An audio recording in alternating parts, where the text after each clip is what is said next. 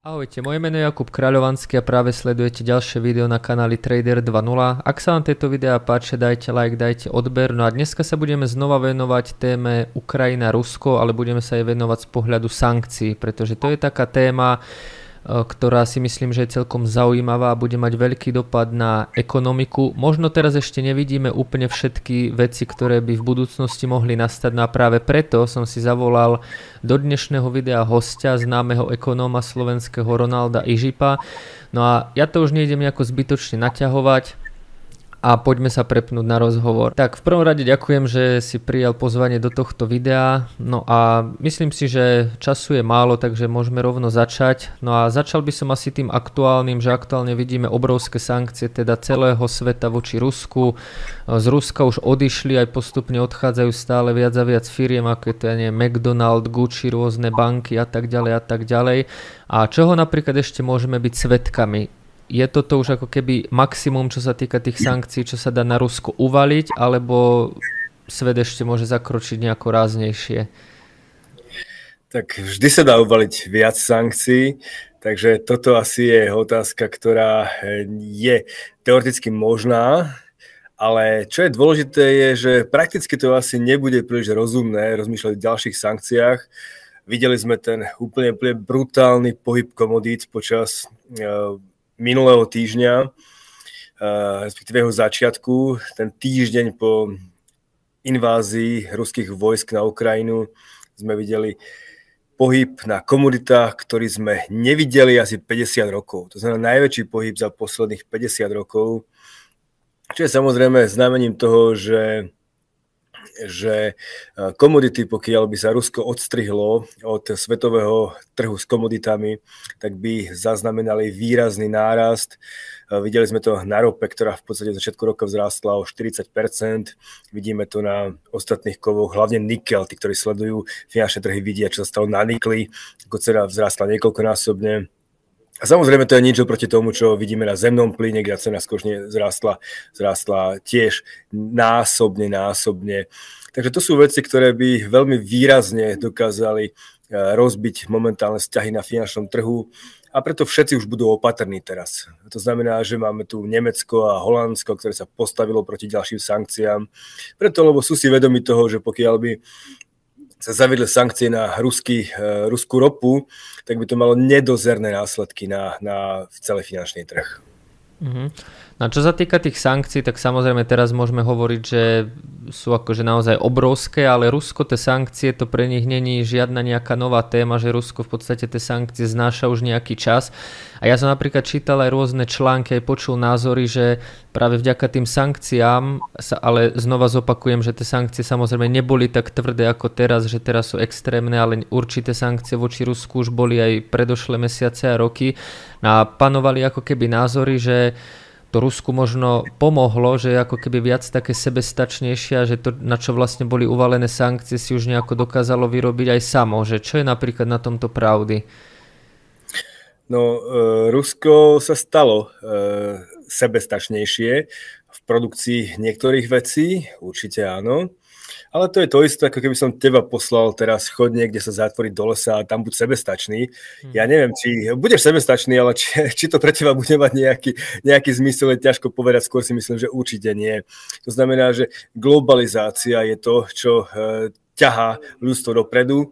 Je to, je to uh, práve to, že máš, sa špecializuje uh, produkcia, sú E, statky, ktoré sa vyrábajú o mnoho efektívnejšie. Poznáme všetci e, Ricardové ekonomické tézy a tak ďalej. Jednoducho globalizácia je niečo, čo výrazne pomáha k rastu blahobytu, k rastu životnej úrovne a to, že, že krajina bude sebestačnejšia, to je niečo, čo je v rozpore práve s tým, že bude bohatšia. Takže preto aj vidíme, Rusko je samostatnejšie produkcii mnohých vecí, avšak ekonomicky na tom e, alebo stagnuje ekonomicky posledných 6-7 eh, rokov, v podstate odkedy sa zaviedli sankcie po Kryme. Mm-hmm. Možno ešte by som dal takú vsúku, že množstvo ľudí si možno neuvedomuje Rusko, eh, ako keby veľkosť tej ruskej ekonomiky, že ak by sme to mali možno prirovnať k nejakému štátu, veľkosť ruskej ekonomiky, tak k čomu by sme ju mohli prirovnať, k akému inému štátu pre porovnanie? Uh, pre, presne tie čísla nemám v hlave, ale ja si myslím, že ruská ekonomika je uh, momentálne, takto, začiatkom roka bola 11. najväčšia na svete, mm-hmm. koncom roka má byť asi 14. najväčšia na svete. To znamená, že, že ju výrazne preskočia ďalšie krajiny, uh, je porovnateľná s ve- veľkými európskymi ekonomikami. Takže nie je to samozrejme niečo, čo by, čo by bolo obrovské. Svetové HDP Ruska je možno, ja neviem, 5% plus minus. To, čo je však podstatné, je práve tá produkcia komodít, ktorá je absolútne zásadná. A to je tá časť ekonomiky ruskej, na ktorej je ruská ekonomika závislá a zároveň je závislá, závislá aj svetová ekonomika od Ruska. Takže práve to je ten neurologický bod, ktorý sa tu celý čas hrá. Keby eh, Rusko bolo taká nepodstatná krajina, ako je povedzme Venezuela alebo Irán, eh, v tom, čo dokáže produkovať v rámci svetovej ekonomiky, tak nemáme taký problém ako, ako tá sila, kde vlastne Rusko je najväčší exportér sveta zemného plynu, druhý najväčší exportér ropy a tretí najväčší exportér uhlia, nehovoriac o takých kovov, ako je paládium, ako je nikel, ako je hliník a tak ďalej a tak ďalej. Mm-hmm.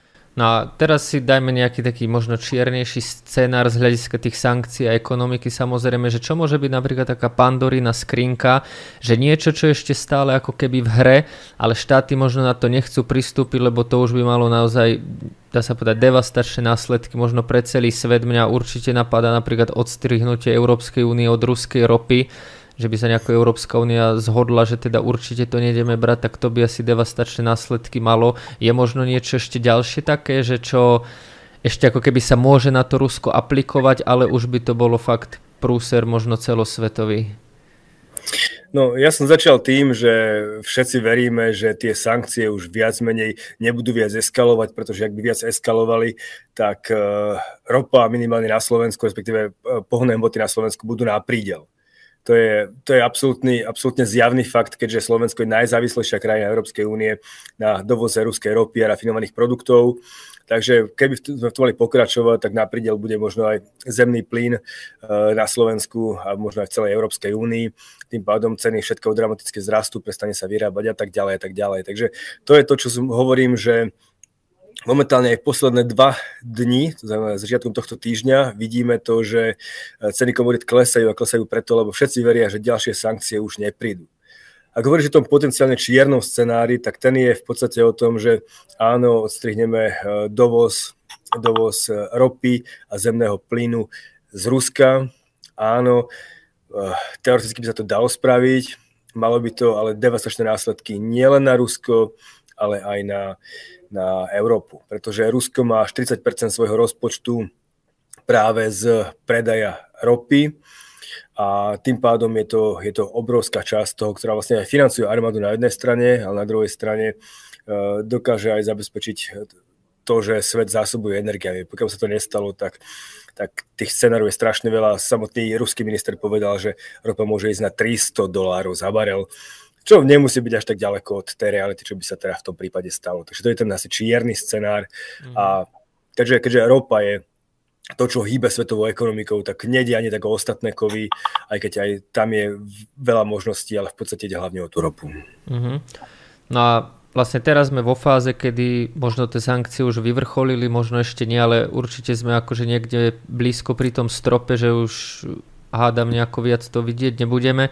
No samozrejme vidíme, že už komodity rastú. No a aké následky vlastne tieto sankcie, alebo možno aj to zabrzdenie toho medzinárodného svetového obchodu môžu mať e, na najbližšie mesiace? Aké budú ako keby tie dozvuky? Že možno aj to prehrmí, možno sa tá situácia už aj nejakým spôsobom stabilizuje, ale zrejme ešte nejaké dozvuky budú a to si napríklad veľa ľudí neuvedomuje, aké napríklad dozvuky môžeme vidieť tie najbližšie mesiace. No, e, ja by som to ani nehodnotil tak, že uvidíme nejaké dozvuky. Skôr si myslím, že to, čo sa stalo teraz čo sa deje, že je absolútna, totálna tektonická zmena toho, čo sa týka e, medzinárodných vzťahov, geopolitických, finančných a ekonomických. Jednoducho, toto je asi tá najväčšia zmena v našich životoch, e, možno aj do budúcna dokonca, pretože tu hovoríme o tom, že tie sankcie nebudú zďaleka krátkodobé. Keby zajtra bol mier, tak nebudú krátkodobé, budú trvať veľmi dlho. Európa bude chcieť byť, odstrihnúť svoju závislosť od ruského zemného plynu, od ruskej ropy, od ruských komodít. Rusko bude chcieť odstrihnúť svoju závislosť od medzinárodného finančného systému, kde vlastne sme videli, že tie sankcie zablokovali prístup Ruska k svojim stovkám miliard devizových rezerv. Takže tu nastal bod, kedy vlastne svet sa vracia späť 30 rokov do bodu, kedy skončila, uh, skončila studená vojna a prichádza studená vojna 2.0. takže, mm.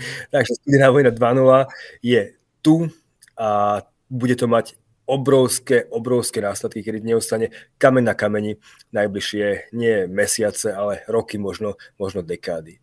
A práve to, čo vzniká, je os Rusko, Čína, k nej sa môžu pripojiť ostatné krajiny autoritatívneho charakteru, ako je India, ako je Saudská Arábia a ostatné štáty, ktoré sú veľmi významné z hľadiska počtu obyvateľov alebo, alebo aj produkcie ropy.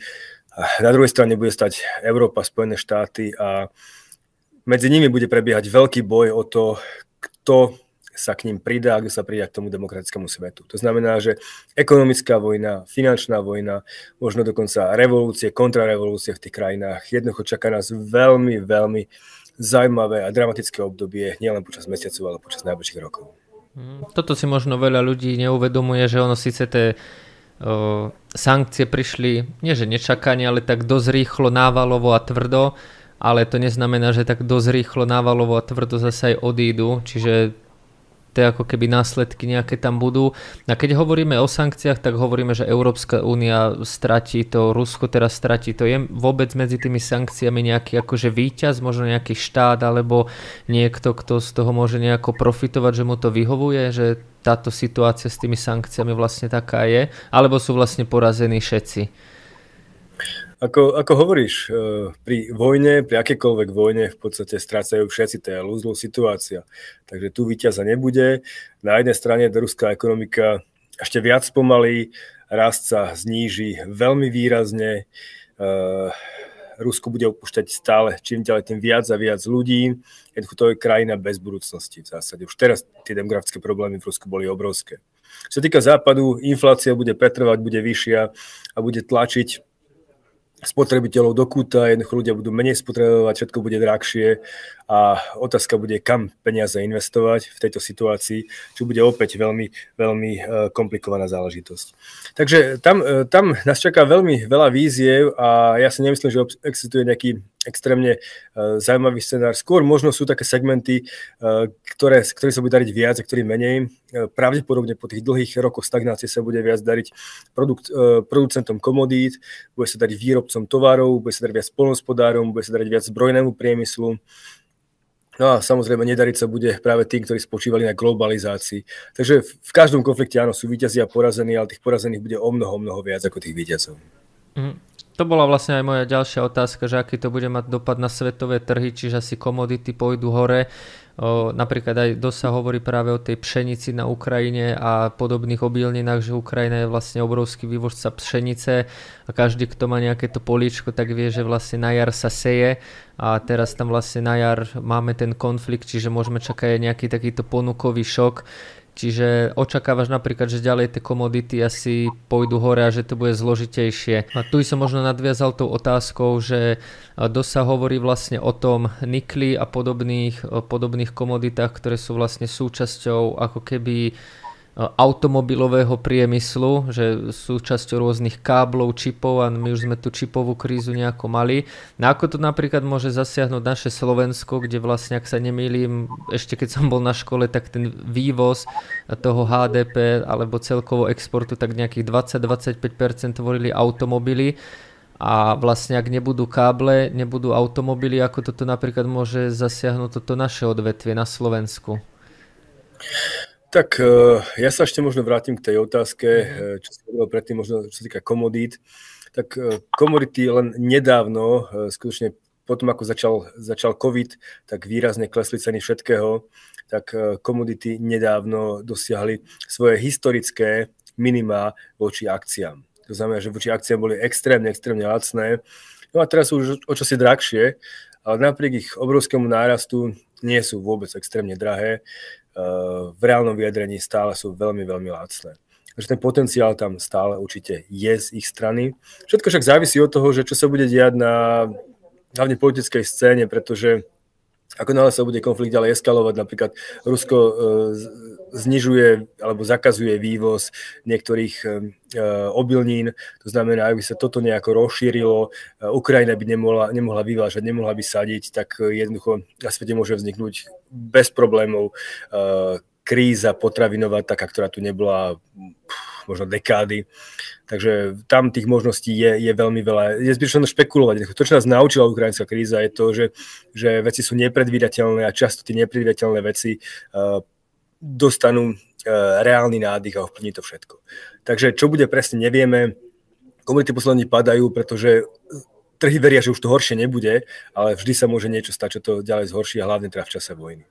To je, čo sa týka komodí, čo sa týka automobilového priemyslu na Slovensku, tak e, tu by som povedal to, že on už pred krízou bol v zlom stave, pretože automotív, automotív e, nemá nejakú extrémne veľkú perspektívu uh, z hľadiska toho, že populácia starne, ľudia už nebudú mať toľko aut ako teraz, mladí ľudia tiež nevidia v aute to, čo videli ich rodičia ako niečo, ako súčasť uh, bežného života. To znamená, že už to samo sebe je problém.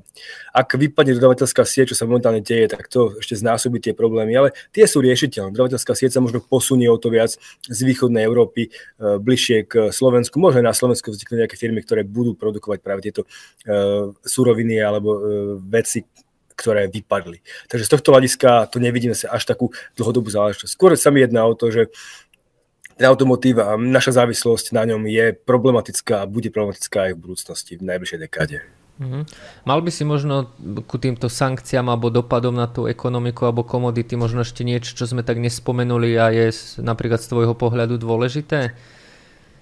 No, e, je tu tých dôležitých vecí, hovorím veľmi veľa, hovorili sme hlavne o ekonomike, hovorili sme o sankciách, ale e, nespomínali sme finančné trhy, ktoré sa radikálne, radikálne môžu zmeniť, e, pretože Čína a Rusko budú tlačiť na to, aby napríklad dolár stratil svoj, svoj štandard, ten, ktorý, na, na ktorom podstate svet funguje posledných, alebo druhej svetovej vojny, máme tu dolárový štandard a, a jednoducho videli sme, že práve tie sankcie finančného typu mali oveľa, oveľa väčší vplyv ako čokoľvek iné na schopnosť Ruska e, alebo na potrestanie Ruska za, za, za jeho inváziu. To znamená, že e, môžeme tu vidieť veľmi silné tlaky na zmenu e, systému toho Bretton Woodu, ktorý, ktorý sa v roku 71 zmenil práve na ten dolárový štandard nekrytých peňazí. Môžu tu príslušne veľké, veľké zmeny práve vysokej inflácie, sa týka, sa týka uh, dôvery ľudí v americký dolár, vôbec v súčasný peňažný systém.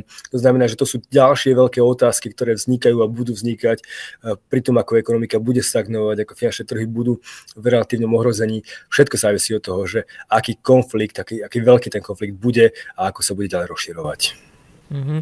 Toto ináč presne uh, hovoril už aj guverné, guvernér Fedu, čiže americkej centrálnej banky, čo ma akože dosť šokovalo, že on sám pripustil, že svet môže mať aj viac ako jednu rezervnú menu, to, toto bol sa mi zdá jeho citát na Twitteri. On samozrejme nepovedal akú a čo a kedy a či to nebude náhodou nejaký digitálny dolár alebo niečo podobné, to samozrejme nevieme, ale už aj to naznačovalo, že vlastne celý Fed aj celé Spojené štáty americké vlastne kedysi boli také, že dolár je najlepší, najsilnejší a je len jeden. Takže aj toto samozrejme naznačuje. Napríklad aj Rusko vidíme, že on, ono a už si vytvára tu svoju nejakú, ten svoj platobný systém, zdá sa mi, že sa volá MIR. A napríklad možno na záver by som povedal také, čo sa teraz tieto dni tak rieši, je celkom tá Čína, že tá je taká, neviem či nerozhodná alebo podobná, že ona skôr inklinovala v minulosti k tomu Rusku, ale zase si uvedomuje, že tie sankcie zo strany USA aj na Čínu by, by pre ňu boli veľmi zlé. Ako napríklad vnímať postavenie Číny v tomto celom spore? No, Čína chce byť globálnou veľmocou a preto bude robiť kroky, ktoré primárne zabezpečia uh, trajektóriu k tejto pozícii, ktorú chce mať. Uh, to znamená, že ona automaticky uh, vždy pôjde do konfliktu s Spojenými štátmi americkými.